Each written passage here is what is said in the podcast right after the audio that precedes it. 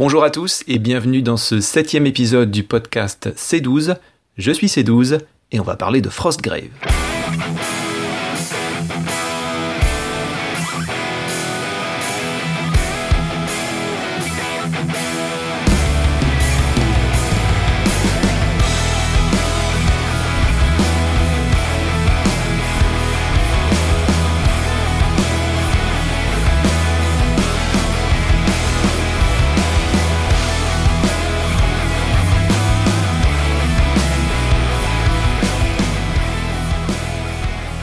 Sommes le 5 décembre 2018 et pour coller à l'atmosphère, on va parler aujourd'hui de Frostgrave, un jeu qui se déroule dans la neige et dans la glace.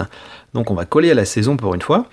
Euh, voilà, alors en, Guide d'introduction, euh, j'ai pas mal de, boulot en ce moment, le mois de décembre est assez chargé en ce qui me concerne, euh, donc voilà, je trouve quand même un petit peu de temps pour, euh, pour jouer et pour peindre, mais un petit peu moins pour enregistrer, pour enregistrer mon podcast, donc voilà, il s'est passé encore un petit peu de temps entre le, le, sixième et le septième épisode, mais nous revoilà pour environ une heure pour continuer à parler de figurines et aborder, alors pas un nouveau jeu, parce que Frostgrave est sorti il y a un petit moment déjà, mais en tout cas vous en parlez si jamais vous ne le connaissez pas, ou si vous avez hésité à l'époque à vous y mettre. Euh, voilà, on va rentrer un petit peu plus dans les détails de ce très très bon jeu. Mais on commence tout de suite par les news de la semaine. Alors les news que j'ai décidé d'aborder ont été annoncées il y a un petit moment déjà, lors du Vigilus Open Day, qui est un, event euh, qu'a tenu euh, Games Workshop. D'ailleurs, euh, au passage, ils, en profitent de plus en plus de ce genre d'event pour, pour annoncer des choses. et là, on n'a pas été déçus, parce qu'ils ont annoncé plein plein de nouveaux trucs. Alors, donc la première que j'ai retenue, on en avait déjà parlé, il me semble, c'est plutôt une bonne nouvelle pour les joueurs de Kill Team et pour les joueurs de Blackstone Fortress, c'est que les figurines de Blackstone Fortress, donc le dernier jeu de Games Workshop, qui est un jeu de type euh, Warhammer Quest, donc un jeu, coopératif, eh bien ces figurines-là seront jouables dans Kill Team. Donc euh, Games va fournir les, les caractéristiques pour les jouer, euh, alors j'ai pas tout à fait retenu encore sous quelle forme parce que euh, voilà, je vous l'ai dit, mon mois de décembre est assez, est assez chargé, le mois de novembre aussi, donc euh, voilà, j'ai pas pu fouiller en, détail là-dedans. En tout cas, ce sera jouable. Moi, j'avais imaginé que les héros seraient jouables, bien sûr, donc le, Rock Trader et puis toute sa, toute sa suite de Xenos, etc. Mais Games a confirmé que les méchants seront aussi jouables dans Kill Team en factions séparées. Alors, euh, bon, voilà, sous quelle forme, combien de figurines, tout ça, je n'en sais rien. Est-ce que tout sera mélangé, c'est-à-dire les Space Marines du chaos de la boîte avec, euh, avec les cultistes euh, du chaos? Ça reste encore pas très clair pour moi. Peut-être que ça a été annoncé, mais une nouvelle fois, je suis pas rentré dans le détail. voilà, en tout cas, c'est plutôt sympa. Ça rend, ça rend la boîte de Blackstone Fortress encore plus intéressante à mes yeux, parce que, voilà, de pouvoir les jouer les jouer aussi dans Kill Team, euh, c'est plutôt sympa. Euh, voilà, personnellement dans Kill Team, euh, je viens de terminer ma, bande d'Astra Militarum. Voilà, je vous mettrai les, liens dans les commentaires si vous êtes intéressé pour la voir. J'ai une faction de, de Necron à terminer pour mon fils. ensuite, je vais probablement enchaîner sur, sur autre chose, sur d'autres projets hobby. Mais voilà, je, pense que je m'étais un peu détaché de, Blackstone Fortress pour les raisons que j'ai évoquées dans l'épisode 6. Et ma foi, voilà, sans, sans me lancer tout de suite, je pense que s'il en reste, euh, s'il reste des boîtes euh, en début d'année 2019, c'est-à-dire dans un mois, euh, bah, il se peut que je plonge voilà, pour, pour y jouer, hein, parce que les retours que j'ai sont que le, le, jeu est plutôt, est plutôt sympa, même bon, si moi personnellement je trouve toujours le système de règles un peu lourdingue pour ce que ça cherche à faire, mais voilà, ça reste quand même jouable et, plaisant visiblement. Et, et, alors la cerise sur le gâteau de pouvoir les jouer dans Kill Team, voilà, je pense que ça c'est le double effet qui se coule, comme on dit, et ça, peut, ça, peut, ça pourrait m'intéresser voilà, sur, le, sur le moyen terme. Les autres news vont être un petit peu en vrac, puisqu'ils les ont annoncés un petit peu comme ça d'ailleurs. Euh, Games a donc euh, annoncé et montré un Noise Marine. Pour, euh, pour ceux qui connaissent pas, ce sont des, des, Space Marines du chaos qui utilisent la musique et le bruit en l'occurrence pour, pour combattre. voilà, bon, la figurine existe, elle a été peinte vraiment old school un peu années 80, 90, donc, euh, donc voilà, ça, existe, moi c'est pas, ça m'intéresse pas ce genre de choses, mais ça peut être, ça peut être sympa pour, euh, pour certains joueurs. Euh, ils ont annoncé aussi le retour de Marneus Calgar, qui est un personnage ultramarine pour Warhammer 40 000, donc, qui lui est passé, est passé par la case Primaris, donc voilà, il revient plus grand, plus gros. Euh, bon, personnellement, hein, très rapidement là-dessus, moi, euh, les primaris, euh, je n'aime pas trop. Alors, les figurines sont somme toute sympas. Je comprends la notion d'échelle qui est importante parce que voilà, qu'un Space Marine fasse la taille d'un garde impérial, ça n'a pas beaucoup de sens quand on, suit le fluff. Mais voilà, bon, moi, la différence de taille dans, dans l'armée, sachant que j'ai déjà une bonne base d'armée Blood Angels, de mettre des Marines plus grands en milieu, même si c'est amené par le fluff et relativement bien amené par, euh, par Games Workshop. Euh, voilà, moi je non, j'ai pas envie d'avoir des, tailles différentes dans mon armée, donc j'irai pas là-dessus. Je vais d'ailleurs me dépêcher de terminer ma force euh, Blood Angels avec des Space Marines vanille, comme on les appelle, donc les Space Marines de base, hein, avec la taille, la petit. voilà, donc je vais me dépêcher de faire ça parce que je pense qu'à terme le, Space Marine standard va disparaître au profit des Primaris, parce qu'il y a un bon moment qu'on a eu zéro sortie en taille, en taille normale entre guillemets de de Space Marine et que justement la taille normale risque de devenir la taille Primaris. Voilà. Euh, ils ont aussi annoncé donc un, nouveau héros euh, Space Marine du chaos qui est un petit peu euh, là pour pour combattre Marnus Calgar. En tout cas, voilà, ça va être intégré dans une, dans une campagne. La fameuse campagne pour laquelle ils sortent un, un, livre qui est Vigilus Defiant, alors avec du fluff, avec des scénarios, avec des options pour euh, certaines armées, avec euh, probablement les, caractéristiques de ces, de ces nouveaux héros. Voilà, si vous cherchez des, des, façons de jouer un peu différentes et que vous êtes intéressé par le fluff, je pense qu'il y, y, a des petites choses à prendre là-dedans. Malheureusement, et, et, les gars de Drop Podcast en parlaient dans un, dans un épisode récemment, c'est vrai que les, les évolutions, ou en tout cas le, les avancées du fluff euh, de Warhammer 40 000 que Games Workshop a, entrepris euh, depuis la sortie de la V7. Euh, bon, ça avait été annoncé comme, comme un, feu d'artifice avec une avancée, voilà, des gros changements. Donc je suis assez de l'avis des, des gars de Drop Podcast. ouais, bon, c'est plutôt des effets de manche en fait. Hein. Il y, a, il y a des annonces, il y a des choses qui avancent un peu. Mais euh, bon, voilà, on n'est quand même pas dans la révolution que Games Workshop nous avait avancé. Mais bon, voilà, en tout cas, ça a le mérite d'exister. Vous pouvez euh, rajouter ce fluff-là euh, et, jouer cette campagne qui peut être, qui peut être ma foi sympa. Donc, j'ai pas vu le contenu, je vais pas le critiquer forcément, mais en tout cas, l'initiative, l'initiative est plutôt sympa. Dès qu'il y a du contenu, moi, ça m'intéresse toujours. Games annonce aussi un livre de campagne pour 40 000 un livre de campagne qui se déroulera dans un, dans un environnement urbain de type bac à sable. Alors bac à sable, c'est un, un, terme qui vient du jeu de rôle, qui veut dire en fait que voilà, on vous donne plein d'outils pour faire un peu ce que vous voulez, mais euh, il faut mettre les mains dedans, comme on dit. C'est-à-dire que voilà, vous avez des options, il faut euh, piocher dedans et puis construire un peu votre euh, votre histoire, votre campagne. Euh, et en théorie, ce livre-là euh, vous aidera à le faire avec euh, voilà, une création de, de cités ruches, une carte des batailles pour éventuellement faire évoluer vos parties avec des options. Voilà, vous avez pris tel territoire, vous avez tels avantages ou tels désavantages, etc. et donc des scénarios qui devraient se suivre et, et puis voilà votre armée éventuellement qui évoluera au au fur et à mesure de cette euh, campagne, que bien entendu je n'ai pas encore lu, puisqu'elle n'est pas sortie. Euh, donc voilà, je ne peux pas en, parler en détail, mais en tout cas, je, souligne l'initiative. Également une nouvelle boîte avec deux bases d'armée, euh, démon contre démon, donc Slanesh contre Korn. Euh, bon, c'est toujours une, bonne initiative. Je pense pas qu'il y ait de règles avec euh, ou, de, ou, de, caractéristiques pour ces unités-là, dans la mesure où le, les deux armées sont jouables dans 40 000 et AOS. Donc c'est la, particularité de ces démons, c'est que voilà, ils sont un petit peu, euh, un petit peu et que vous pouvez l'utiliser dans les deux. Voilà, je pense que tout ce qui va être document, entre guillemets, donc tout ce qui va être imprimé, dans cette boîte-là, notamment, euh, notamment les caractéristiques. Je pense que le fluff est assez, euh, est assez euh, commun et peut l'être aux, deux jeux, 40 000 et AOS, quand on parle de démons. maintenant, les caractéristiques n'ont rien à voir et, je pense que s'ils les fournissent pour les deux systèmes de jeu, ça risque de faire pas mal de papier. Donc voilà, je pense que ce sera une sortie, une sortie à part. Voilà, et puis je termine par ça pour les, sorties. de belles sorties de figurines pour le culte Gene Stealer avec, des, avec un quad des motos qui ont été ont été montrés. Euh, je trouve les motos vraiment très très chouettes. Euh, ça ouvre pas mal de, possibilités pour, euh, pour des conversions, notamment pour la garde impériale, mais, mais pour d'autres sans doute. Et puis bien sûr, ça, ça, peut et c'est fait pour être joué avec le culte d'Instiller.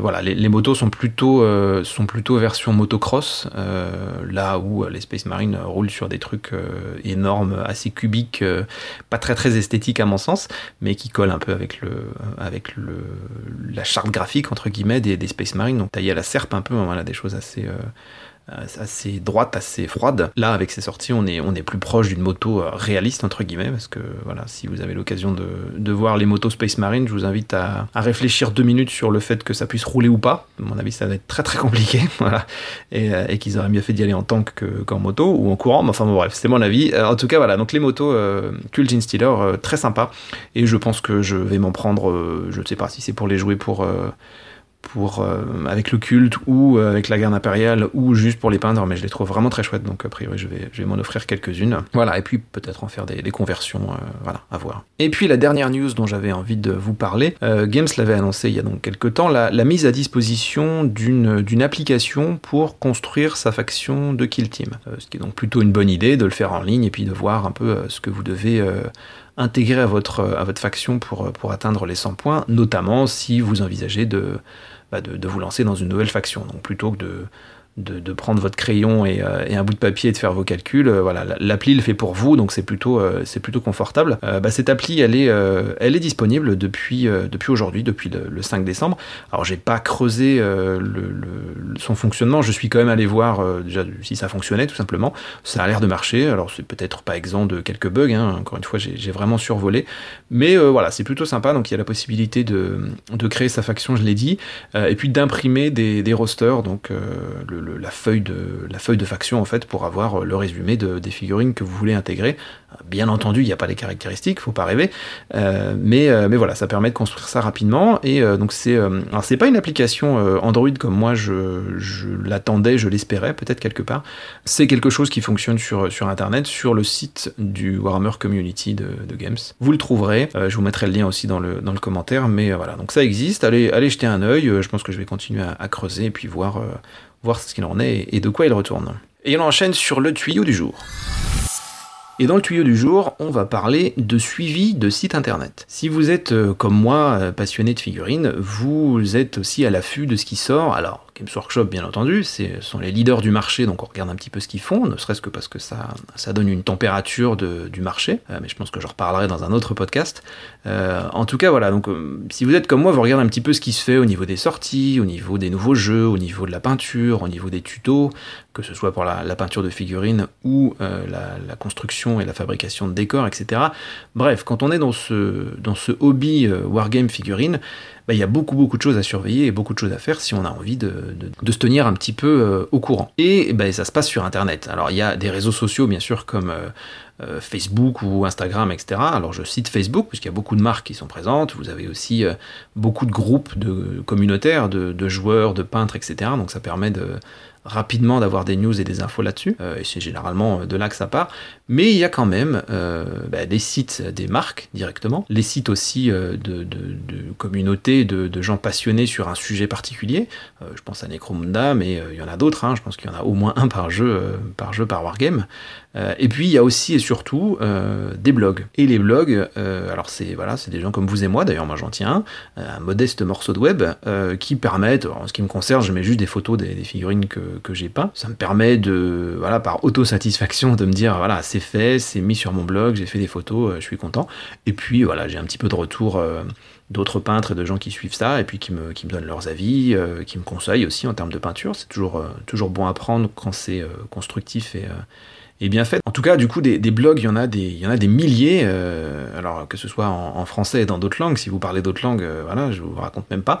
Euh, mais voilà, donc au bout d'un moment, ça fait beaucoup, beaucoup de choses à suivre et de, et de choses à regarder, ne serait-ce que pour voir s'il y a eu des, des, nouveautés de poster. Et eh bien, pour ça, alors je vous parle d'un truc qui existe depuis bien longtemps.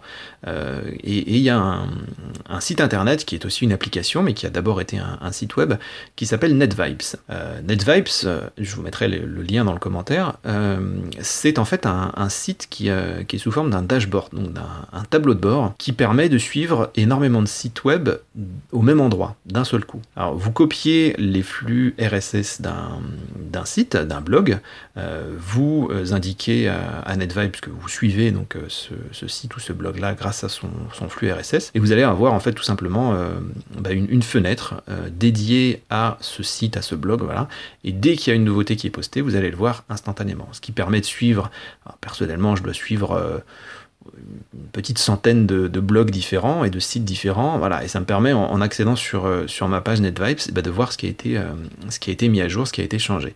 Euh, parce que s'il fallait que je passe sur les 100 sites les uns après les autres, je pense que j'y passerais la demi-journée et que j'aurais jamais ce que je cherche, à savoir des nouveautés.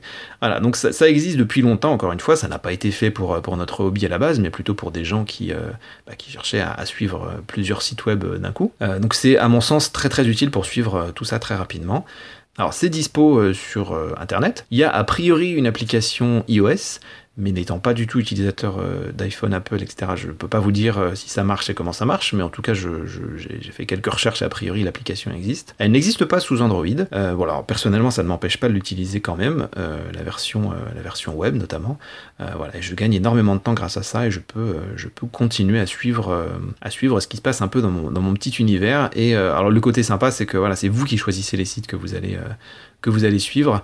et puis d'un clic, déjà d'un coup d'œil, ça permet encore une fois de, de vérifier, de contrôler tout ça, euh, et puis euh, d'un clic de, vous rendre directement sur, euh, le site ou le, blog qui a été mis à jour et, de prendre connaissance du contenu. bien entendu, il existe des applications Android de ce type-là qui font ce job-là, mais personnellement, je suis resté fidèle à NetVibes qui fonctionne très bien pour moi et, à ma façon de l'utiliser aussi. Hein.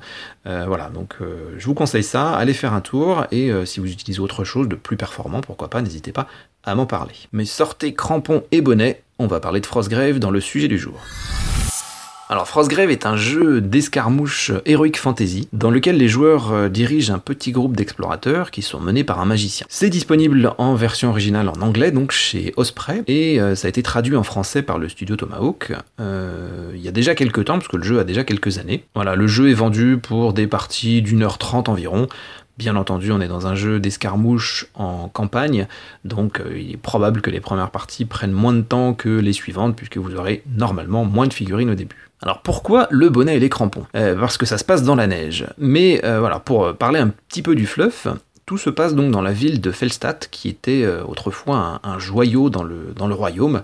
un joyau dans le sens où c'était une, grande cité euh, très active, tant sur le, plan euh, commercial, économique, donc a priori une cité plutôt riche, mais aussi au niveau, au niveau magie, puisque elle abritait de nombreuses écoles de magie avec voilà, des, universités, etc. Donc on, peut imaginer vraiment une, cité assez développée, assez importante ce qui, dans un, univers héroïque fantasy, euh, peut représenter quelques dizaines de milliers d'habitants, mais guère plus. Donc voilà, donc la ville est là, il y a beaucoup d'activités, euh, je l'ai dit, il y a beaucoup d'écoles de, beaucoup de magie, donc beaucoup de magiciens. Et un beau jour, ou un mauvais, euh, en fonction de là où place, un mage a lancé un sort ultra puissant, qui est un petit peu foiré a priori, et qui a commencé à geler toute la ville. Donc la ville est prisonnière de la glace, elle est bien entendu abandonnée, et laissé aux, éventuelles créatures qui peuvent, y rôder. Et pour des raisons inconnues, des siècles plus tard, le sort se dissipe et donc il est à nouveau possible de se rendre dans Frostgrave. Ce que ne manque pas de faire euh, des petits groupes d'explorateurs dont vous faites partie, et donc le jeu commence à ce moment-là, au moment où vous, qui êtes incarné par le magicien que vous avez choisi euh, en, figurine, euh, se dit bah, je vais monter un petit groupe et puis on va, on va retourner en ville pour récupérer alors des richesses Bon, ça dépend de votre, de votre façon d'avoir construit votre, votre magicien, et on va voir plus tard que l'argent est assez important dans le jeu, mais aussi et surtout pour récupérer euh, des trésors, euh, des objets magiques, des grimoires de magie, etc. Voilà, c'est plutôt ce genre de choses qui, intéressent les magiciens. Euh, mais l'argent, a priori, ça permet de recruter et d'intéresser d'intéresser les, soldats, les combattants qui vont vous accompagner. Voilà donc pour l'univers qui est à mon sens un très très bon début, hein, qui, ouvre, qui ouvre vraiment des perspectives intéressantes, mais qui est malheureusement un peu light. Vous verrez que dans le livre de règles, euh, ces aspects-là, ça tient, je crois, sur une ou deux pages maximum. Euh, et que du coup, alors c'est une, volonté de l'auteur, hein. il, a, voulu laisser des, portes ouvertes et il l'exprime pour que les joueurs s'approprient le monde, euh, qu'ils en fassent un petit peu ce qu'ils veulent, mais ça reste quand même trop léger à mes yeux. Je pense qu'il aurait dû pousser un peu plus son fluff pour donner une plus grande identité à son jeu et que euh, voilà, sans, tomber dans un fleuve de 40 pages, qu'on euh, qu'on découvre un petit peu plus, euh, un petit plus l'univers, en tout cas ce que lui voulait vraiment en faire. Alors je souligne quand même qu'il existe des romans qui sont sortis après le jeu, puisque le jeu a, connu un, beau succès. donc ces romans forcément peuvent vous aider à creuser le fleuve si, vous lisez l'anglais, parce qu'ils n'ont pas n'ont pas été traduits. bon personnellement je ne les ai pas lus, donc je ne vais pas me prononcer dessus, mais si vous êtes intéressé par par, cet univers-là et pour en savoir un peu plus, il y a quand même ce support-là qui existe. Il y en a plusieurs, j'ai pas le, chiffre en tête euh, comme ça, mais voilà, il y, en a, plusieurs, donc il y a quand même possibilité d'aller creuser. Donc, alors pour moi, on a, donc un setting intéressant, mais il va falloir mettre les mains dedans si on veut vraiment s'approprier le, jeu et le rendre plus narratif. Euh, l'auteur, encore une fois, pose des pistes euh, assez, assez solides, hein, mais vous attendez pas à beaucoup plus de détails que ce que je vous ai donné là parce qu'il n'y en a pas. Il y a euh, de, très très belles illustrations euh, qui, qui, donnent un petit peu de corps à tout ça. Il y a de belles photos de figurines aussi. Alors, comme à, leur habitude, le studio Tomahawk a, rajouté des photos de figurines. Des leurs d'ailleurs, qui sont particulièrement bien peintes et qui, donnent encore plus de corps à, tout ça. mais rien que les, artworks, les illustrations sont vraiment très très belles et, et permettent de, voilà, de se projeter un petit peu dans le monde. Il y a quelques petits textes, quelques, quelques morceaux de nouvelles, des micro-nouvelles, qui aident aussi un petit peu à se mettre dedans, mais voilà, on, on va pas plus loin que ça. Parlons un petit peu d'argent et, euh, de gamme et, de ce qu'il va vous falloir. Euh, donc le livre de règles en français est vendu donc euh, via le studio Tomahawk pour 28 euros. Là-dedans, vous avez tout ce qu'il faut pour jouer. avec 10 scénarios, 10 types de mages différents, donc 10 écoles de magie différentes dans lesquelles vous pouvez piocher pour, créer votre, votre personnage et votre bande, et 80 sortilèges. 80 sortilèges, ça fait beaucoup beaucoup à choisir. Vous verrez que le jeu vous donne quand même des restrictions, parce que s'il fallait choisir euh, parmi 80 sorts, euh, sachant que le, mage en a 8 à la création, ça prendrait pas mal de temps, surtout quand on commence, c'est pas forcément évident de, bien taper dans les sorts, mais on va y revenir. Euh, voilà, donc en tout cas, vous avez vraiment beaucoup de contenu, pas trop de fleuves, je l'ai dit, mais en tout cas, voilà, les règles sont là, et ça permet vraiment de se lancer dans le jeu. Et à la limite, euh, ça, pourrait suffire. Si le jeu vous plaît, euh, voilà, vous pouvez vous contenter du livre de règles et, euh, passer déjà de, bonnes quantités de parties et, d'heures à, jouer à ça. Au niveau des suppléments, on en a quand même pas mal. alors, ils sont pas forcément dans, l'ordre de leur sortie, mais on a le Réveil du Seigneur Lich, qui est vendu 16 euros, c'est une couverture souple, là où le livre de règles est une couverture dure, format BD, comme, comme à l'habitude de le faire le studio Tomahawk. Donc ce bouquin, c'est une campagne de 10 scénarios, avec un peu de nouveaux contenus, euh, voilà, notamment des, nouvelles, euh, nouveaux soldats, des nouveaux profils de soldats, et puis des petites choses particulières. Euh, on a également un autre supplément qui s'appelle Dans la fosse, pour 16 euros également, qui là propose des combats dans les souterrains, qui propose ici des règles pour les pièges, des nouveaux trésors, etc. Et puis les règles pour les gnolls. Alors les gnolls, si vous êtes habitué à Donjons et Dragons, ce sont des créatures bien connues dans cet univers-là et dans d'autres. Hein.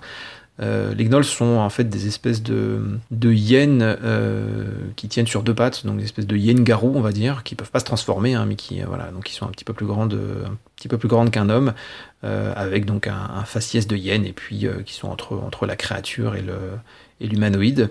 Voilà, donc ils sont méchants par défaut. Hein, et, voilà, donc vous avez la possibilité de, de les intégrer et de jouer une bande de, de gnolls. Donc voilà, ça permet aussi de, de changer un petit peu, de varier les plaisirs et pas forcément de jouer des humains. Euh, un autre supplément, les pactes oubliés, toujours pour 16 euros, qui là traite plus euh, de l'invocation de démons et qui propose ici les règles pour les barbares, donc euh, la possibilité de jouer des barbares au, lieu des, humains standards ou des gnolls si vous avez l'autre extension.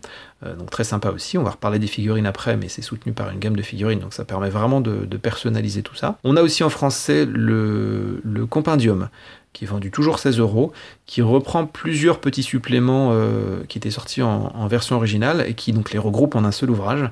Euh, vous avez une mini campagne en trois scénarios. Vous avez des règles pour euh, des potions, d'autres scénarios en dehors de cette petite campagne là, et puis et surtout des règles pour ajouter des capitaines qui vont aussi gagner de l'expérience. on va y revenir dans les règles, mais seul le magicien dans Frostgrave va euh, normalement gagner de l'expérience et, progresser. Et ben là voilà, avec ces règles additionnelles disponibles dans le compendium, vous pouvez jouer des capitaines qui eux aussi vont euh, gagner de l'XP et puis euh, progresser, etc. Donc voilà, ça donne un, autre, aspect au jeu qui, peut renforcer, l'expérience et puis la, la continuer si, vraiment vous avez, apprécié le, jeu de base. Donc on voit, on a une gamme qui est, qui est très complète pour un jeu d'escarmouche, qui nous coûte ceci dit pas très très cher, puisqu'avec des suppléments à 16 euros, sachant qu'il y a quand même beaucoup de contenu à chaque fois et que le temps de les jouer, de le digérer, euh, ça va vous prendre quelques, quelques mois.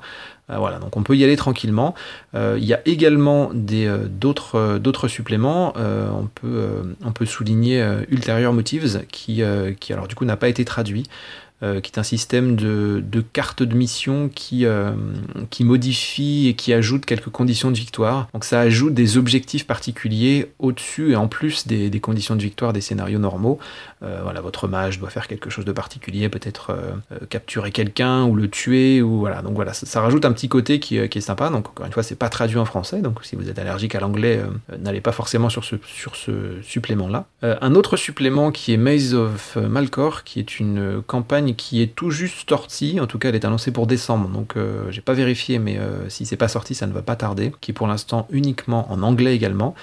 Euh, donc une campagne qui se déroule a priori dans une sorte d'école de magie. donc vous ne serez pas à Poudlard, hein, c'est pas trop l'ambiance. En fait, c'est une espèce de bibliothèque slash école de magie slash slash souterrain. voilà, donc j'en sais pas plus. Je sais que ça, sort bientôt si ce n'est pas déjà sorti. Et il y a d'autres surprises qui vont, en tout cas d'autres suppléments qui vont sortir pour pour ce jeu. Je suis pas sûr de pouvoir en parler, donc je ne dis rien. Mais voilà, sachez qu'il y, a encore d'autres choses qui sont prévues et l'auteur continue de, produire pour, euh, pour ce jeu-là. Et voilà, encore une fois, je ne peux pas spoiler, mais, euh, mais le prochain supplément qui, euh, qui est annoncé risque d'être très très sympa et, de parler de parler à pas mal de joueurs, notamment les, plus anciens. Voilà. Il y a donc beaucoup de matériel, on peut piocher dedans pour, euh, pour prendre juste un élément de règle et puis l'ajouter, euh, l'ajouter au jeu sans forcément tout prendre, mais ça permet vraiment de jouer de, nouvelles aventures ou de, ou de pimenter les parties de façon, euh, de façon assez sympa. voilà, pour avoir joué avec, avec des règles de piège ou autres sur, sur des parties très courtes, je trouve que ça, voilà, ça, ça ajoute quelque chose, c'est toujours un peu de, un peu de picot, un peu de, un peu de trucs sympas dans, dans vos parties. Et le studio Tomahawk a aussi ajouté des, règles maison euh, qu'ils ont mis en, téléchargement gratuit sur leur site. Donc, euh, comme d'habitude, je vous mets les liens dans les commentaires. Ces règles maison-là, je vais en parler plus tard, mais elles sont, euh, à mon sens, primordiales.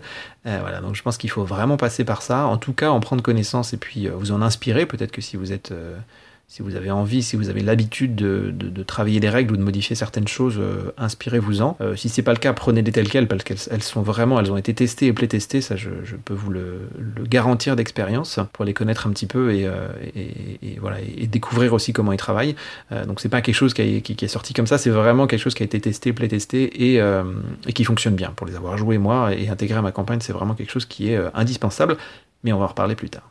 Côté figurines, et c'est l'un des, gros points forts de ce jeu, il y a vraiment beaucoup de choses qui existent. On a d'abord une gamme dédiée qui est faite par euh, Northstar, euh, qui travaille souvent avec, Osprey en tout cas, euh, qui, soutient leur gamme. Alors là, ils ont vraiment soutenu, donc c'est preuve aussi que le jeu a eu beaucoup de, et a beaucoup de, succès. Donc ils ont sorti des boîtes de figurines plastiques qui sont vraiment excellentes parce que, parce que voilà, elles sont vraiment très modulables, vous pouvez faire beaucoup beaucoup de choses avec.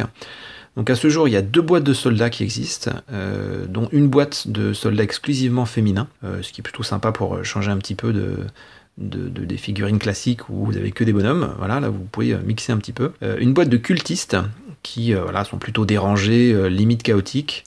Euh, une boîte de gnolls, donc euh, voilà, pour laquelle il vous faudrait dans l'absolu euh, le, supplément dans la fosse, mais c'est pas obligatoire. Vous pouvez les jouer comme des soldats classiques, mais on va y revenir un petit peu plus tard. Et également une boîte de barbares, là aussi, où le supplément pacte oublié serait, serait, alors pas forcément indispensable, mais en tout cas plutôt sympa pour avoir leurs règles particulières. Ces boîtes-là, sous réserve de disponibilité bien sûr, sont vendues, alors par exemple chez Philibert pour 26,50€ la boîte. donc les, figurines, je l'ai dit, elles sont multipartes, donc voilà, il y a possibilité de monter par boîte une, vingtaine de figurines comme on veut, avec une multitude de matériel et, d'armes différents. Donc, euh, bien sûr, euh, des, épées, euh, des arcs, des arbalètes, etc. Mais aussi du matériel type lanterne, corde, euh, bouteilles, voilà, il y a vraiment beaucoup beaucoup de choses.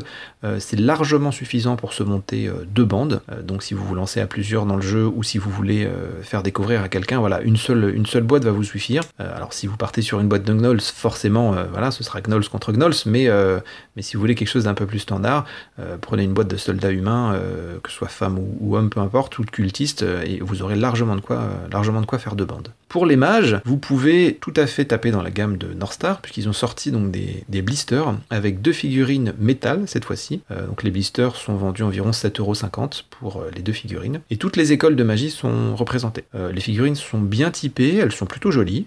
on voit rapidement du coup de, quelle école de magie il s'agit. Et pour ce prix-là, on peut facilement se monter énormément de factions différentes. Parce que le gros avantage, c'est que les soldats sont complètement interchangeables. C'est-à-dire que vos soldats, déjà, ils ne gagnent pas d'expérience. Donc, du coup, euh, il, peut rester du début à la fin de la, campagne équipé de la même façon.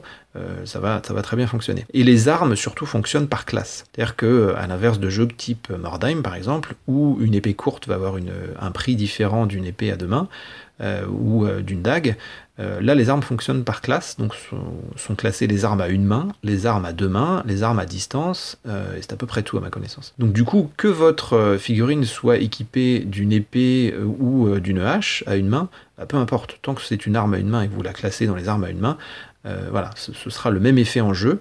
Euh, alors on pousse peut-être moins dans le, dans le réalisme, mais en tout cas euh, c'est plutôt sympa du côté modélisme parce que vous pouvez vraiment vous faire plaisir. vous lui mettez un gourdin, vous lui mettez un barreau de chaise, vous lui mettez une épée, la figurine, voilà, elle fonctionnera dans, dans, la même classe d'armes. Donc on peut bien sûr se, se, faire des factions dans la gamme de figurines existantes, mais on peut aussi et surtout prendre des figurines d'armées d'Heroic Fantasy, d'autres gammes et d'autres marques. Euh, donc on peut même partir sur un projet modélisme particulier. Euh, donc se faire une bande de nains, se faire une bande de, gobelins, euh, d'elfes noirs, enfin vraiment voilà, là ça n'a de limite que votre imagination, parce que les règles du jeu sont, faites pour permettre de jouer vraiment ce qu'on veut. je l'ai dit, on, parle de classe d'armes, et vous n'aurez pas, de, vous différence si vous jouez un nain ou si vous jouez un, elfe ou un humain. Voilà, il n'y a, a, pas cette notion de, de, race, le, jeu est, plutôt vendu comme une boîte à outils en tout cas au niveau modélisme, euh, avec laquelle vous pouvez construire la bande que vous voulez. Donc côté budget, ça reste euh, très très raisonnable comme ticket d'entrée si on parle uniquement des règles et des figurines.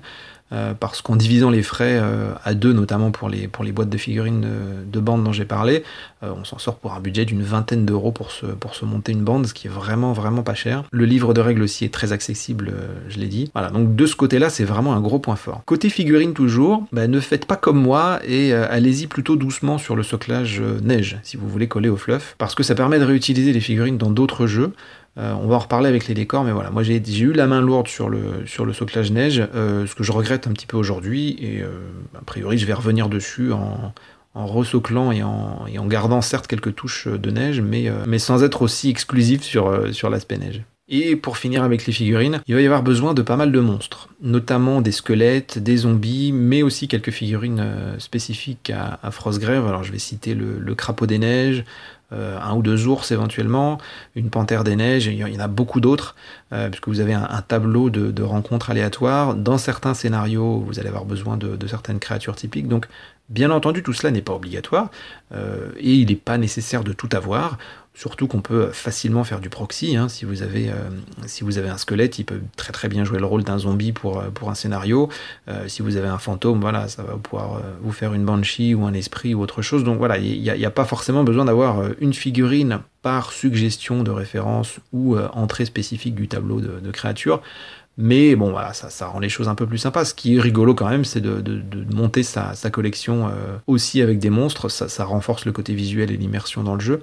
Et puis, euh, à mon sens, c'est utilisable dans, beaucoup, beaucoup d'autres jeux. Euh, voilà, si vous avez un crapaud des neiges, bon, c'est peut-être un peu particulier, mais un ours, une panthère ou, euh, des chiens errants ou, des squelettes, bon, ça, c'est à coup sûr, ça va pouvoir vous servir dans d'autres jeux. Donc, c'est pas forcément un investissement uni-jeu et vous allez pouvoir vous en sortir dans d'autres jeux si vous n'avez pas déjà ce qu'il vous faut. On a parlé de figurines, on va parler à présent de la table et des décors. La table, déjà pour introduire tout ça, la table conseillée dans le, dans le livre fait 3 par 3, donc 90 euh, cm par 90 cm. Il y a beaucoup de, de tapis qui sont proposés par, par de nombreuses marques, il y en a vraiment beaucoup beaucoup, euh, qui, font donc des, qui sont spécialisés dans ce genre de, dans ce genre de produits. Moi personnellement j'ai un mat de chez euh, Paywork Paper Game qui fait très très bien le job, je vous mettrai le, le lien dans les commentaires comme d'hab. Euh, voilà. Mais vous en avez beaucoup, beaucoup. Euh, vous pouvez investir dans des, dans des, des, bâches type PVC euh, vous pouvez aussi taper dans les, sur Internet dans les, choses gratuites. Hein. Vous avez des choses à imprimer sur du papier. Ça fera aussi le job si vous êtes, êtes sur un budget. Mais il y a beaucoup de marques et il y a, possibilité de faire quelque chose de très chouette pour pas trop cher au niveau du tapis de jeu. Alors on est dans un jeu d'escarmouche. Il va donc falloir pas mal de décors. personnellement, je conseille des ruines médiévales. Vous avez Foreground notamment qui en fait, quelques-unes. Vous avez des, maisons médiévales en ruine euh, qui permettent de monter dedans avec des échelles, etc. Ça va très très bien faire le job et ça va très bien coller au fluff d'une cité abandonnée pendant des, siècles euh, et, prise dans la glace. Euh, vous aurez besoin d'arbres, euh, de végétation, etc. et de petits éléments de décor type caisse, tonneaux, pierre tombale, rochers, etc. Tout ça histoire de ne pas avoir une table trop à découvert et qui, permettra à vos figurines d'avancer justement de, couvert en couvert et d'éviter de se faire sniper. Même si on est quand même dans un jeu Heroic Fantasy, donc le tir va avoir moins d'importance ou en tout cas moins, moins de, suprématie que, que dans jeux type Kill Team, parce qu'a priori tout le monde n'est pas équipé d'armes de, tir. Je reviens sur le soclage, si vous fabriquez vos décors ou si vous les, personnalisez un petit peu, euh, mon conseil serait d'éviter de tout socler euh, neige, là aussi, parce que ça rendra vos décors euh, utilisables plus facilement dans d'autres jeux, à moins que vous soyez passionné de la neige et que, euh, vous jouiez systématiquement dans, cet univers-là, que ce soit pour Mordheim, 40 000, Kill Team, etc. Mais en tout cas, voilà, le, danger ou la limite de, socler vos, décors en neige, c'est que bah, si vous jouez, si vous les utilisez dans d'autres jeux, ça va peut-être faire un patchwork neige désert, par exemple, qui sera un petit peu bizarre. Donc voilà, donc bon, c'est à réfléchir quand vous, vous lancez, mais voilà, personnellement, je déconseillerais de d'y aller trop fort sur la neige. Donc si vous n'avez rien du tout en décor, là aussi, comme dans d'autres jeux type Dracula ou autre, la note peut vite être salée. Hein. Si vous achetez du tout fait, surtout, euh, je pense à Foreground, euh, leurs bâtiments sont jolis mais pas forcément bon marché. mon conseil, ce serait de partir sur des, décors euh, plutôt génériques. Par exemple, des arbres, ça, ça va vous servir dans tous les jeux ou presque. Des collines aussi, ça, ça peut servir très très souvent. Donc ça, ça va être du, à mon sens un bon investissement. Les ruines aussi, les bâtiments en ruine, ça, ça, marche toujours à peu près dans tous les univers. et tous ces décors-là, les arbres, les collines, les ruines, il est possible de les faire soi-même pour pas cher et relativement facilement. Vous avez des tonnes et des tonnes de tutos sur YouTube, sur Internet. Euh, voilà, vous tapez ruine Frostgrave, vous aurez des tutos en VF, en VO, il y a vraiment plein de choses à faire. Les arbres, je vous en parle même pas, il y, a, probablement des centaines de tutoriels le net pour apprendre à les faire. Voilà, donc on peut avoir un résultat très sympa, ça va forcément prendre un peu plus de temps si vous les construisez, mais essayez de taper dans des décors génériques si vous n'avez rien, ça vous permettra de, capitaliser euh, sur le moyen ou sur le long terme aussi pour, euh, pour d'autres jeux. Donc voilà en ce qui concerne les figurines euh, et les décors. On va maintenant s'attaquer aux règles du jeu. Tout d'abord, il va vous falloir des dés 20, donc des dés à 20 faces, qui sont assez, euh, assez communs pour le jeu de rôle, mais pas souvent utilisés pour le jeu de figurines. Donc pour ça, bien entendu, vous retournez vers votre revendeur habituel, il devrait avoir ça en rayon sans problème. Euh, mon conseil, c'est d'avoir des marqueurs d'activation pour euh, faciliter la lecture du jeu. Euh, voilà, ça permet de, comme les activations, on va le voir après, sont dans un ordre assez particulier pour ce jeu-là, ça permet de savoir qui a déjà été activé et voilà, de faciliter tout ça. Et puis, il vous faudra bien entendu un mètre gradué en pouces comme d'habitude. Le cœur du système euh, est très très proche de Donjons et Dragons, pour ceux qui connaissent. L'idée c'est donc de lancer un dé 20 auquel on ajoute le bonus de la compétence de la figurine. Euh, par exemple, combat ou tir, et parfois volonté dans le, dans le, cas, dans le cas de la magie. Euh, donc ils font obtenir un meilleur résultat total que le jet en opposition que va faire la cible et que son armure. Donc concrètement, admettons que je joue une figurine d'un chasseur qui a un plus 2 en combat, qui va attaquer un archer qui a lui aussi plus 2 en combat et une armure de 11. On va donc effectuer un jet en opposition pour les deux figurines. Je jette mon D20 pour le chasseur, j'obtiens un 10 auquel je rajoute son bonus de 2 pour un total de 12. L'archer fait lui aussi son jet euh, en opposition, donc son jet de combat, il obtient un 6 au D20 auquel il rajoute son bonus de 2 pour un total de 8. Donc le chasseur a 12, l'archer a 8, c'est donc le chasseur qui remporte le combat. Mais on vérifie du coup l'armure de l'archer, de la cible, et euh, il faut que le, jet que mon chasseur a effectué soit supérieur à son armure. Donc dans mon exemple, l'archer a une armure de 11, mon chasseur a eu un résultat de 12, donc ça suffit à euh, passer euh, son armure, donc il va recevoir des blessures et la différence indique le nombre de points de vie perdus. Euh, donc là j'ai fait 12 euh, pour une armure de 11, l'archer ne va perdre qu'un point de vie. En moyenne une figurine a une douzaine de points de vie, euh, à savoir que sur un 20 naturel, donc si vous obtenez un 20 sur le, sur le dé, vous allez doubler les dommages. C'est très classique dans, euh, dans, Donjons et Dragons et dans d'autres jeux de ce type-là. Euh, voilà, donc ce sera pas, pas une grande surprise pour vous si vous connaissez, euh, si vous connaissez le jeu de rôle. donc on se rend compte quand même que le jeu peut être très très mortel. mais c'est surtout lié au résultat du dé, donc forcément c'est très aléatoire. Les bonus vont très très rarement excéder les plus 6, et même un plus 6 c'est déjà particulièrement exceptionnel. Vous êtes plus généralement sur du plus 2 ou plus 4.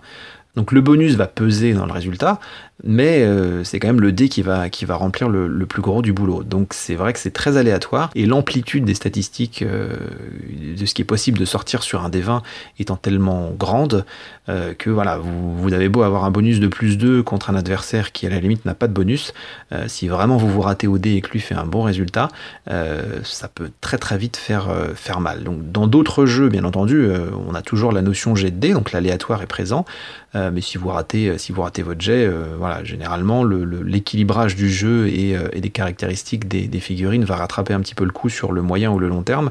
là, ça le fait moins. C'est-à-dire que si vous ratez avec votre, votre guerrier d'élite, votre chevalier par exemple, qui se rate parce que vous faites un 1, 2 ou 3 ou je ne sais pas, et que votre adversaire fait 17, 18, 19 ou 20, parce que là, du coup, il va doubler ses dommages, bah, vous pouvez perdre votre chevalier de manière, de manière très rapide sur un seul jet de donc, on, on, a la même chose pour, pour le tir, avec des bonus, des malus de portée ou de couvert, des malus également si on s'est déplacé, ce qui pour le coup est, plutôt sympa. Ça rappelle un peu Dead Man's End pour ceux qui connaissent le, système, où vous avez donc un, malus si votre tireur s'est déplacé à ce tour-là, euh, ce qui est assez réaliste et assez sympa. Mais euh, voilà, donc j'insiste sur le fait que le, le jet de dés a quand même une, place prépondérante dans le, dans le système.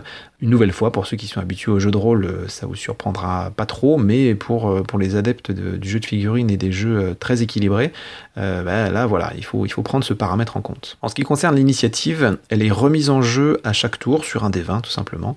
Et ensuite on enchaîne sur les quatre phases qui euh, découpent le tour. On a donc la phase du mage, la phase de l'apprenti, la phase des soldats et pour finir la phase des créatures. Donc j'ai remporté l'initiative, je suis euh, premier joueur, euh, je dois activer mon mage lors de la phase du mage, euh, et jusqu'à trois figurines situées à 3 pouces de mon mage, de mon magicien, au début de son activation.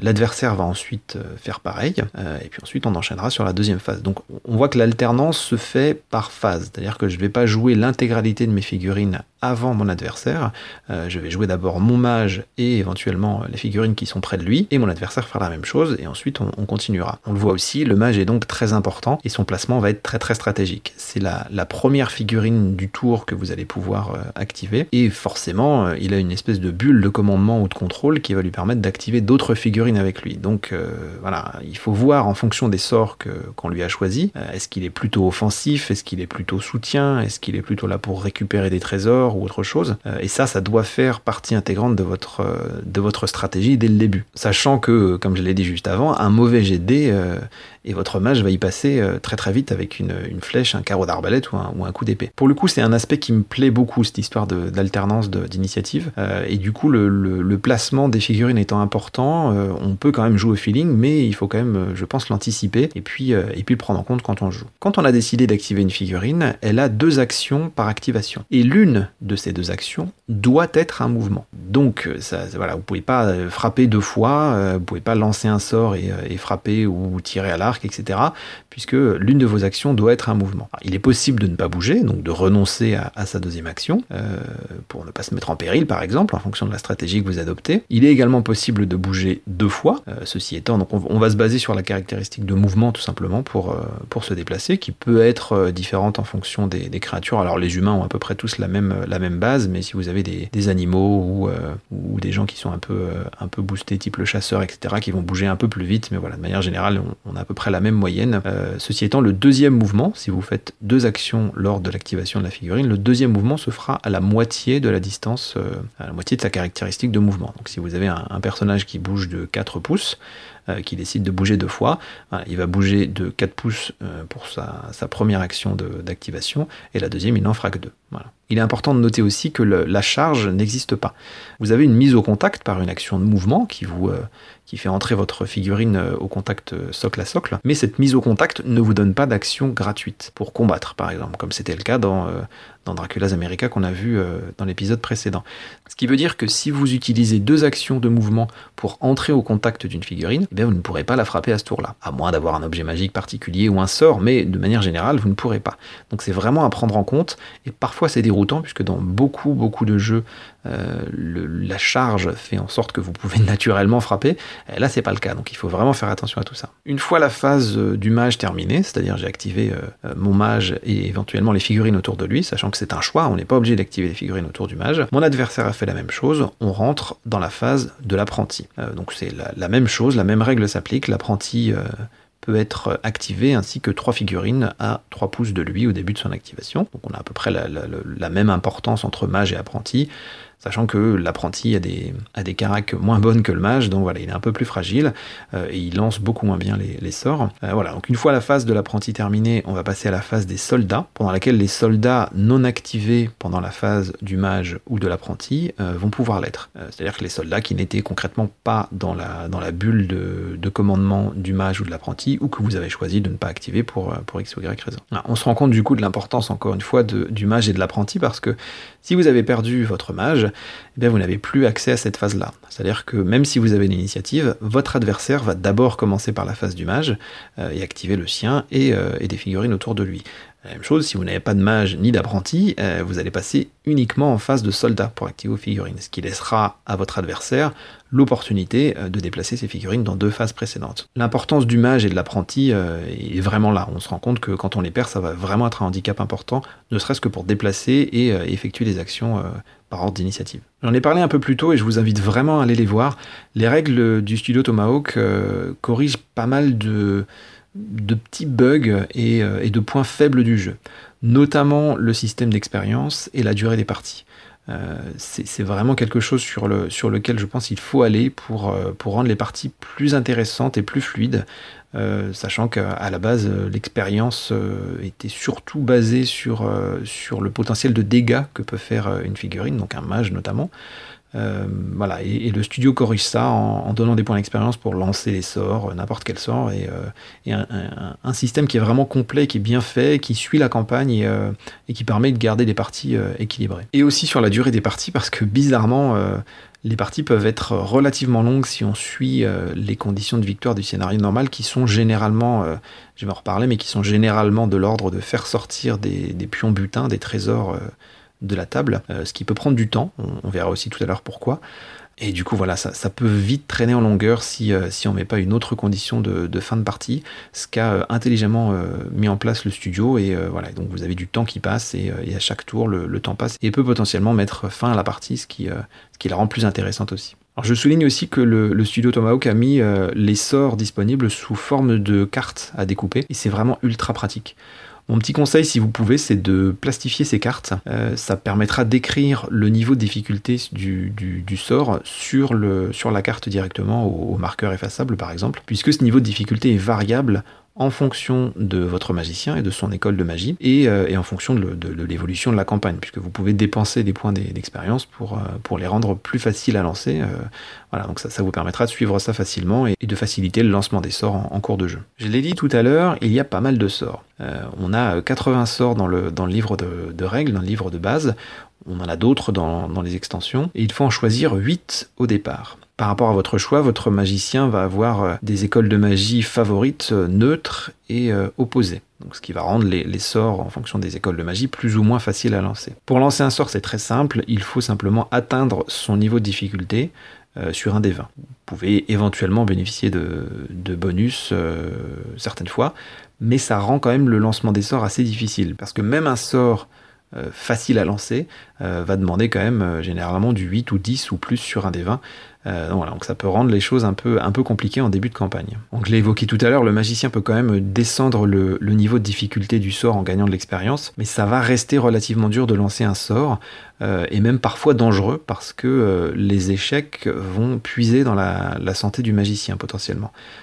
donc voilà, il, faut mesurer si, vous voulez tout miser sur la, sur la magie, c'est peut-être un peu, un peu dangereux, un peu compliqué c'est vraiment des, sorts qui, euh, qui, peuvent changer une partie parfois et qui peuvent, euh, qui peuvent vraiment améliorer certaines de vos figurines ou qui peuvent vous faire gagner la partie parce que ça va vous aider au moment où vous en avez besoin.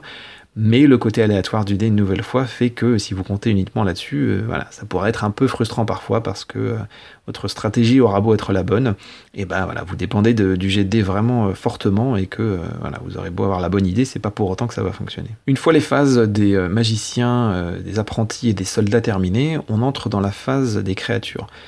Donc les créatures ont des règles qui les rendent autonomes en partie, comme un peu comme des PNJ.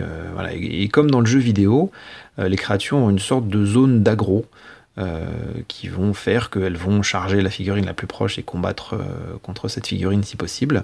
et si ces conditions ne sont pas remplies, elles vont se déplacer aléatoirement sur, la table. Donc ça, je trouve que c'est assez fun ça apporte beaucoup à, l'expérience de jeu parce que euh, d'un scénario sur l'autre et même en rejouant le même scénario, euh, bah, vous aurez une expérience de jeu différente parce que euh, il suffit que l'araignée ou le squelette ou le zombie se soit déplacé différemment puisque c'est aléatoire et que voilà, il charge votre figurine qui porte le trésor et que sur un mauvais jet de dés vous perdez cette figurine là, bah, vous perdez le trésor avec. Donc voilà, donc ça, peut être ça peut être compliqué de, de, prendre ces paramètres en jeu, mais pour le coup, ça colle vraiment beaucoup au fluff. Et, euh, je trouve ça très sympa d'avoir ce, côté, euh, ce côté aléatoire. On n'a pas le sentiment, comme dans d'autres jeux par contre, euh, de jouer contre le jeu uniquement et de, et de plus jouer contre son adversaire. Ah, c'est quelque chose qui me plaît pas forcément dans certains jeux. voilà, vous avez plus le sentiment de, lutter contre les règles et contre les événements aléatoires que contre votre adversaire. Bon là, c'est pas le cas. Ça peut arriver, mais c'est vraiment assez, assez anecdotique. Ce système de gestion euh, autonome des créatures a quand même ses limites, et euh, je citerai notamment le, dernier scénario euh, du supplément de la campagne sur le Seigneur Lich, où bon clairement il y a beaucoup de créatures à la fin et on, sent qu'on a, besoin d'un joueur un peu, un peu MJ, un peu maître du jeu, qui va contrôler les créatures du jeu, les créatures autonomes, parce que sans ça, bon, là, voilà, l'intelligence artificielle entre guillemets reste trop limitée pour que le scénario en soit intéressant. Alors ça se ressent pas trop dans les autres scénarios, euh, je trouve, où, euh, où, justement voilà, les, créatures sont plutôt des gènes et elles vont vous embêter dans vos choix stratégiques et dans le déplacement de certaines de vos figurines. Par contre, quand elles deviennent la condition de victoire et que euh, voilà, en fonction de leur déplacement et en fonction de leurs actions, bah, le scénario peut être, peut être gagné facilement ou au contraire ça peut devenir un vrai calvaire.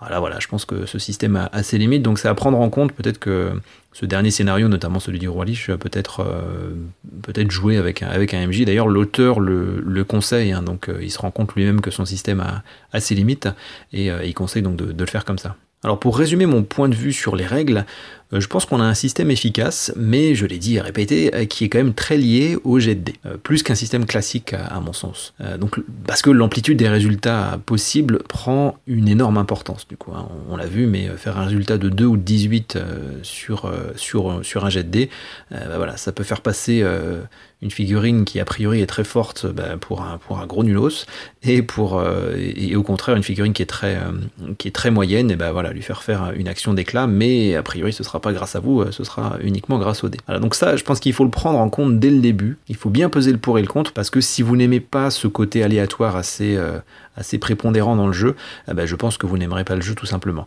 Euh, il est possible quand même, et, certains groupes de joueurs l'ont fait, de remplacer le D20 par 2 D10. Du coup, voilà, on est sur une autre table de probabilité. Euh, ceci dit, ça change la mécanique du jeu et, je pense que c'est à évaluer sur le long terme. Maintenant, le retour des, groupes de joueurs et des joueurs qui sont passés sur, euh, cette alternative a l'air plutôt bon, puisque euh, voilà, ils ont joué sur du long terme déjà, donc c'est qu'a priori ça a dû leur plaire. Et parce que bah, ça semble un petit peu lisser ce, ce, problème, ou en tout cas le diminuer un peu. Euh, ce problème de, probabilité et, d'écart euh, important avec un, un des 20. Ah, je dirais aussi que le côté positif de, ce jeu-là et de ce système-là, c'est la rapidité de l'exécution des actions. Parce qu'un seul jet, en fait, permet de voir si on, touche, si on blesse et combien de points de vie on, retire éventuellement si, euh, si l'attaque a porté. Face à des systèmes un peu plus communs, où on va avoir un jet de dé pour toucher, un autre pour blesser, éventuellement un jet de sauvegarde d'armure, et puis enfin un jet peut-être de blessure. Alors je pense à Kill Team notamment, mais il y en a d'autres. Alors forcément, avoir 3 à 4 jets de dés à faire par action, eh ben, ça ralentit un petit peu le dé. Alors ça, ça, le projette aussi dans une autre structure de probabilité. Euh, voilà, parce qu'avec un D6, forcément, la, proba n'est plus du tout la même que sur un D20.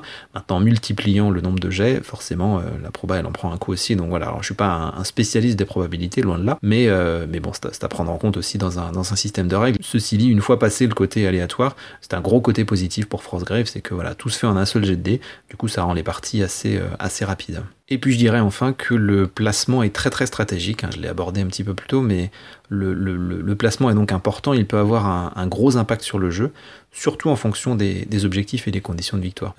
voilà, les, groupes d'activation sont bien pensés, donc voilà, le, fait d'activer son mage et puis des figurines autour de lui, et puis ensuite l'apprenti de faire la même chose. donc encore une fois, je pense que c'est assez intelligent, mais c'est aussi assez punitif, parce que ah, si vous perdez votre sorcier, votre apprenti, euh, vous êtes mal barré niveau initiative parce que euh, quand bien même vous remporterez le jet de en début de tour, euh, vous n'allez agir concrètement que dans la phase des soldats et votre adversaire aura eu le temps, si lui a toujours son sorcier et son apprenti, de faire pas mal de choses et, de prendre le contrôle. Voilà, on pourrait débattre du fait que bah, le fait que votre sorcier et votre apprenti soient plus là, euh, vos soldats savent plus se débrouiller, donc bon, c'est plus ou moins réaliste, mais euh, on n'est pas dans un jeu de simulation non plus. Là, bon, je pense que c'est un petit peu, étrange. Effectivement, ils perdent complètement leurs moyens et puis leur initiative. Mais bon, en tout cas, c'est bien traduit en termes de, règles. Donc, en tout cas, il faut le garder à l'esprit et puis, euh, bien l'intégrer dans, votre façon de jouer. C'est vraiment un côté sympa de, de Frostgrave pour le coup que moi j'avais peu ou pas vu dans d'autres, dans d'autres jeux, dans d'autres systèmes. et voilà. Et donc, comme c'est un point central du du système, je pense que c'est vraiment à mettre en avant et puis à, tester en tout cas parce que c'est plutôt intelligent. On peut bien entendu jouer les, parties euh, indépendamment et puis euh, profiter du système de règles et, de son univers, mais euh, bah, la saveur de, de, Frostgrave prend quand même tout son, tout son intérêt en, campagne, dans le jeu en campagne. Alors je n'ai pas joué tous les, tous les scénarios, j'ai joué plusieurs fois les, scénarios du, livre de base et puis l'intégralité de la campagne du Roi Lich. voilà, mais tous les scénarios, en tout cas ceux que j'ai joués, étaient très orientés capture de pions objectifs et sortie de la table. On a vraiment un focus sur ce, sur ce genre de, de, gameplay là, c'est-à-dire voilà, se déplacer, faire bien entendu attention à la, à la bande adverse, mais euh, capturer des pions objectifs et puis les faire sortir. Alors les mouvements sont gênés quand on porte un trésor, euh, ce qui rend les porteurs très très vulnérables. Gênés dans le sens où on, va vraiment se déplacer doucement. Donc c'est très fluff, hein, ça reste logique. On, peut imaginer un, guerrier, un soldat qui traîne un, coffre plein d'or ou, euh, ou, un énorme grimoire magique, etc. bon, bah, c'est logique qu'il soit, prenne plus de temps et qu'il puisse pas cavaler comme, comme tout le monde. Maintenant, euh, voilà, comme on a un nombre d'actions qui sont limitées euh, et qui vont vraiment être très très lents quand ils, quand ils déplacent des trésors comme ça, donc forcément ces figurines-là deviennent des, cibles et c'est parfois un peu euh, frustrant, voire énervant, de voir ces figurines-là qui ont presque fait le job, hein, parce qu'elles ont réussi à, aller chercher un trésor, mais qui vont mettre 2-3 tours, voire plus, à sortir de la table parce que parce que c'est relativement lent pour avancer. Donc il faut éventuellement penser à des sorts qui peuvent, qui peuvent aider, à mon avis. Alors il y a des sorts comme bon, il y a des sorts comme... bon, il y en a d'autres, hein, mais qui vont permettre euh, voilà, de, de, faire avancer plus rapidement vos, figurines, euh, éventuellement d'en faire voler certaines, euh, peut-être de se téléporter si c'est votre magicien qui, euh, qui est porteur de trésors, etc. Alors il faut bien regarder les sorts en question, parce que certains ne permettent pas d'être activés quand on porte soi-même un trésor. Mais voilà, donc forcément, comme dans, tous les jeux, ça, demande un minimum de, lecture et puis d'étude un petit peu de ce qui peut être fait ou pas. moi, je vous conseille quand même de faire quelques parties test avec les sorts pour voir un peu comment ça réagit, comment ça fonctionne, avant de vous lancer dans une campagne ou alors d'autoriser euh, d'autoriser tous les joueurs à changer euh, un certain nombre de sorts, peut-être la moitié, euh, une fois que vous avez joué deux ou trois scénarios et que vous vous rendez compte que bon, voilà, le, style de jeu vous, vous plaît pas. Je, reviens là-dessus, hein. la magie n'est malheureusement pas centrale parce que les sorts sont relativement difficiles à lancer. Ils peuvent avoir un gros impact sur le jeu, mais ça reste malheureusement parfois assez anecdotique, et il faudra quand même compter sur vos guerriers pour, pour faire le boulot. Quoi. On a bien entendu un, un système d'expérience pour, pour gérer les évolutions lors de la campagne. Euh, alors seuls les mages et les apprentis euh, en gagnent et donc deviennent plus puissants. Les autres soldats sont, très interchangeables, hein, donc euh, voilà, c'est à la fois un peu dommage mais aussi plus facile à gérer, dans le sens où voilà, vous, perdez une figurine, bon bah vous, vous repayez vous repayez son coût de recrutement et vous êtes reparti. Et contrairement à d'autres jeux où euh, voilà, la figurine que vous aviez recrutée au début avec une épée courte euh, a évolué et gagne une, épée à deux mains, euh, bon là vous êtes moins embêté, il suffit de, changer la classe de, de, votre figurine. Voilà, ils n'auront pas de compétences, ils n'auront pas ce genre de choses là qu'il faut, qu'il faut gérer.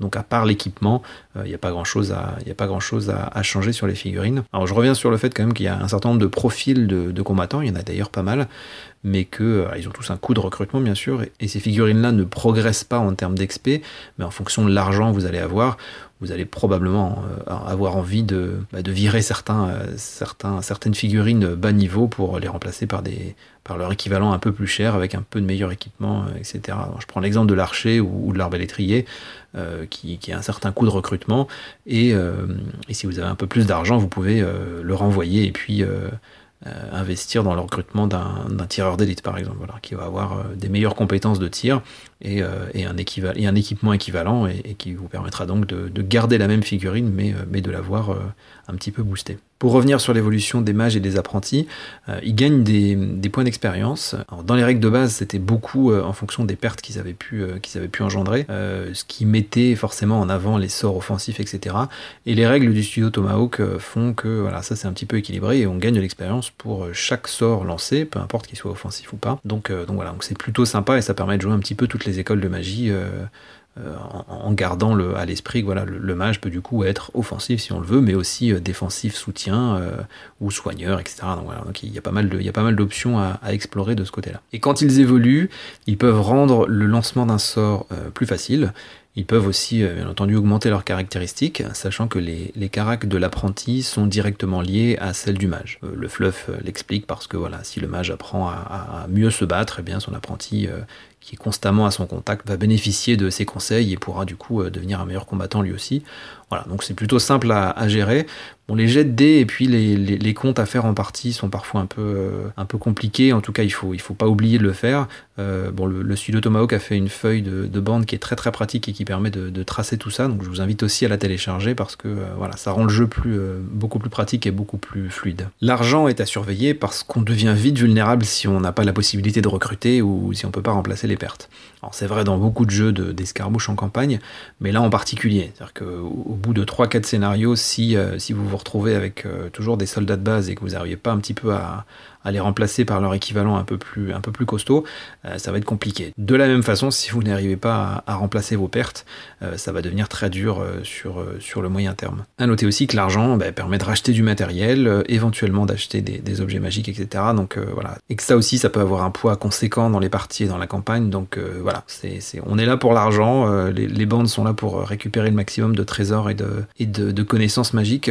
bah voilà, ça se traduit très bien dans le, dans le côté méta du jeu en campagne parce que sans argent, vous n'irez pas très très loin a priori. Et puis, euh, toujours par rapport à la campagne, certains scénarios demandent un élément de décor particulier, comme une tour, euh, une rivière, euh, un bateau échoué, etc. Bien entendu, c'est pas obligatoire et on peut, on peut trouver des façons de contourner tout ça, mais c'est parfois assez contraignant quand même, et, pas toujours facile du coup de, remplacer ce qui est conseillé dans le, dans le scénario euh, par ce que vous pouvez trouver ou ce que vous avez sous la main. Donc euh, bon voilà, il, faut, il faut parfois modifier un peu les, scénarios pour coller à votre, euh, à votre collection de décors, alors ce qui n'est pas forcément gênant en soi, mais bon voilà, s'il y a un scénario qui se passe dans une bibliothèque notamment, bon, ben, voilà, faire l'intérieur d'une bibliothèque, ça peut paraître assez, assez compliqué à réaliser, surtout que voilà, le combat se passe au milieu de, nombreuses étagères pleines de livres, etc. Donc c'est pas forcément évident à, refaire en, terrain. Il y a aussi un scénario avec une tour sur laquelle il faut monter. Euh, bon, bah, ça fait partie des, décors qu'il faut avoir si on, veut, si on veut faire ce scénario-là. On peut bidouiller quelque chose, bien sûr, mais là vraiment la, notion d'étage est importante et celui qui monte le plus haut gagnera le, plus d'expérience. Euh, donc voilà, alors après on peut toujours modifier, mais euh, c'est plus simple d'avoir une tour dès le départ, ce qui n'est pas forcément le cas de tout le monde. Pour terminer cet épisode sur euh, Frostgrave, euh, bah, quelques points, je dirais que d'abord c'est un jeu qui a eu de la chance à mon avis. Pourquoi? Parce qu'il est sorti au bon moment, donc il y avait peu ou pas de jeux d'escarmouche euh, fantasy très répandus au moment où il est sorti il y a quelques années. Euh, voilà, Games Workshop n'était pas encore euh, sur ce revenu sur ce créneau-là. Il y a toujours Mordheim hein, qui, continue de, vivre et d'exister. Euh, maintenant, on est vraiment sur des jeux très différents. Et voilà, et donc il, a bien fonctionné malgré quelques bugs dans les scénarios. Hein, c'est pas exempt de, petits problèmes, de choses qu'il faut clarifier et des points faibles évidents du système qui sont, je le rappelle, quand même corrigés en grande grande partie par, par le travail du studio Tomahawk et, et les règles additionnelles qu'ils ont pu qu'ils ont pu ajouter. Mais voilà, donc je pense que voilà, contextuellement, aujourd'hui, le, jeu ressortirait aujourd'hui, je sais pas s'il aurait autant de, autant de succès. Mais au-delà de ces considérations, euh, voilà, ça reste un très très bon jeu qui fonctionne bien.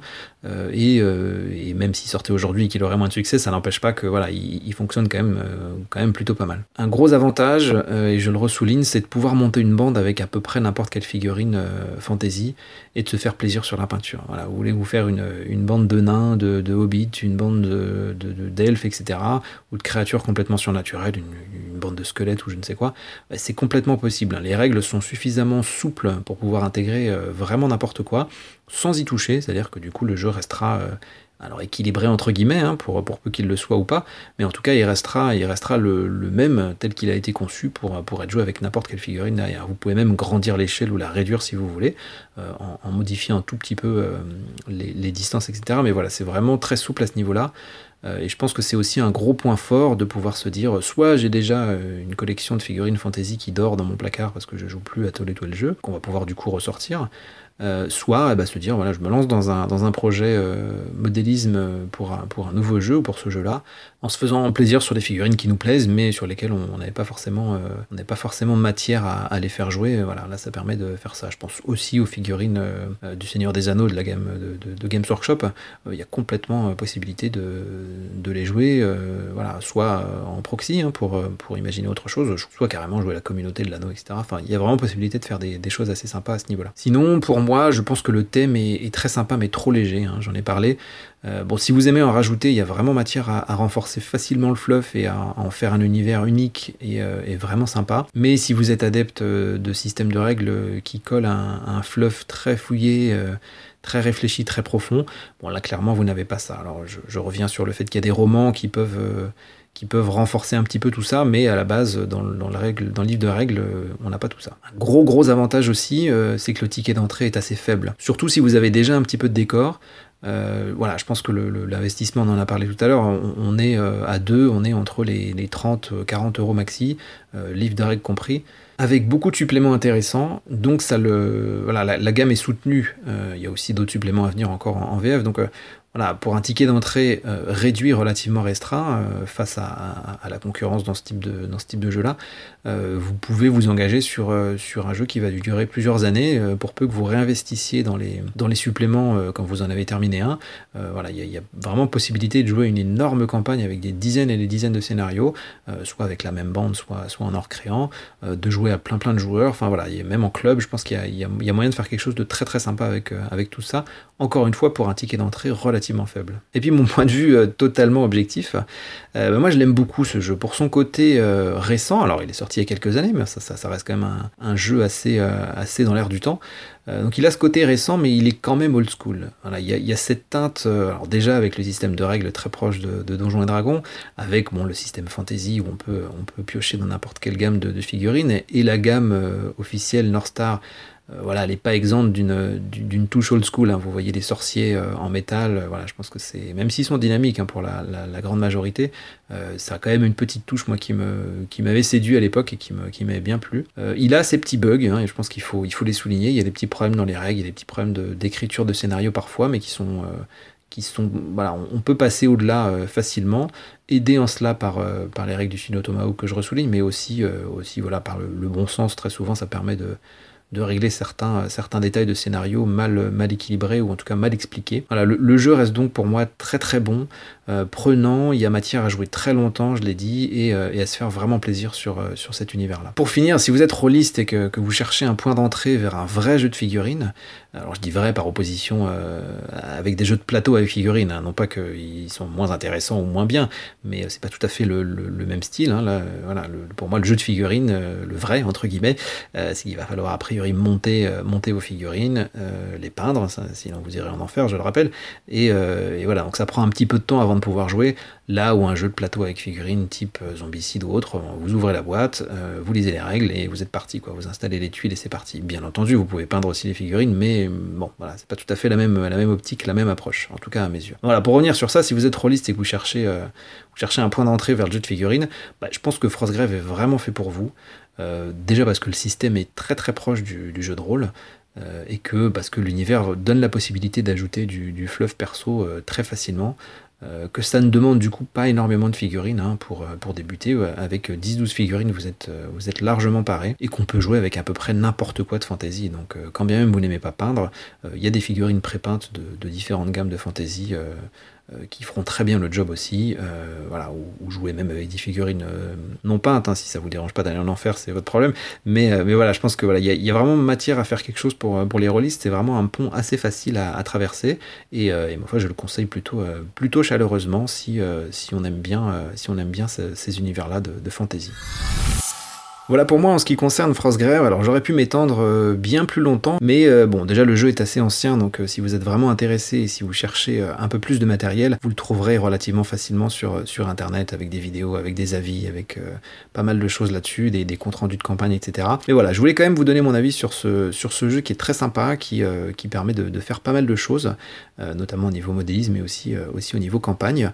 Voilà, si euh, j'ai piqué votre curiosité, je vous invite à creuser un peu plus et à, découvrir cet univers et ce jeu-là qui, euh, pour le coup, est, toujours vivant, hein, parce qu'il y a encore des, suppléments qui sortent et qui vraiment est, prenant et très sympa. Voilà, n'hésitez pas, il a des points faibles, hein, on en a parlé, mais il a aussi beaucoup, beaucoup de, côtés positifs et, euh, et je pense qu'il mérite d'être mis en avant pour ça. Nous, on se retrouve pour un prochain épisode très très vite, avant les fêtes. Et d'ici là, jouez beaucoup, n'oubliez surtout pas de peindre vos figurines et amusez-vous bien. Ciao, ciao.